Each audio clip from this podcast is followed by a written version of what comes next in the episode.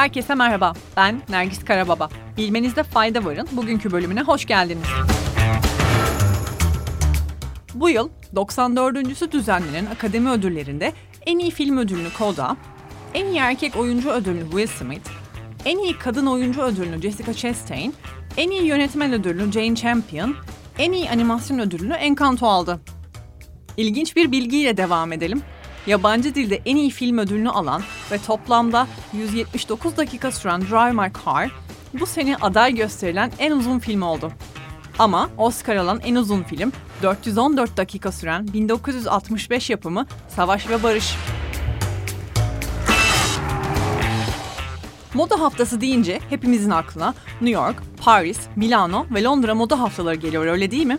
Artık bu dörtlüyü eşlik eden bir başka yer daha var. Orası da The Centraland. Evet yanlış duymadınız. 24-27 Mart 2022 tarihlerinde ilk Metaverse moda haftası düzenlendi. Tamamen sanal dünyada gerçekleştirilen bu etkinliğe 60'tan fazla marka, birçok sanatçı ve tasarımcı katıldı. Teknoloji hayatımızı bu kadar hızlı şekilde değiştirirken bir sonraki sene neler olacağını tahmin dahi edemiyorum.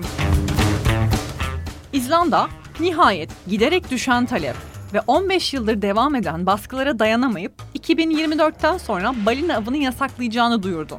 İzlanda Tarım ve Balıkçılık Bakanı mevcut kotaların sona ermesiyle 2024 yılından sonra balina avcılığına izin vermek için ortada çok az gerekçe olduğunu söyledi. İzlanda'da balina avcılığı daha evvel yasaktı ancak bu yasak 2006 yılında kalkmıştı. 2006 ve 2018 yılları arasında yaklaşık 850 balinanın katledildiği tahmin ediliyor.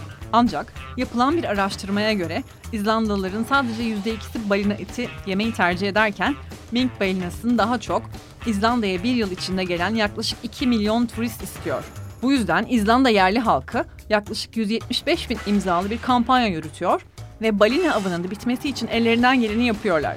60'tan fazla restoran balina dostu olduğunu söyleyen işaretçilere sahip ve bilim adamları balina izleme turlarını dahi sürdürülebilir bir biçimde balinalara zarar vermeyecek şekilde olmasının yollarını arıyorlar.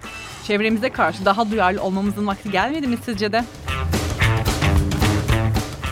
Yine kuzeyden sevindirici bir haber ile devam edelim. Yaklaşık 500 milyon euro harcanarak inşa edilen Norveç Ulusal Müzesi 11 Temmuz 2022'de kapılarını ziyaretçilerine açıyor. 13 bin metrekarelik bir alanda 5 bin esere ev sahipliği yapacak olan bu yeni müze bölgedeki en büyük müze olacağı için şimdiden insanlar tarafından mega müze olarak adlandırılıyor ve bu şekilde görülüyor. Giriş ücreti ise henüz belli değil. Bir gün gidip çığlık tablosunu kendi gözlerimizle görmek dileğiyle. Bir ayı aşkın süredir devam eden Rusya-Ukrayna savaşının ardından Rusya Devlet Başkanı Vladimir Putin, Cuma gecesi gerçekleştirdiği bir ulusal sesleniş konuşmasında iptal kültürünü ele aldı.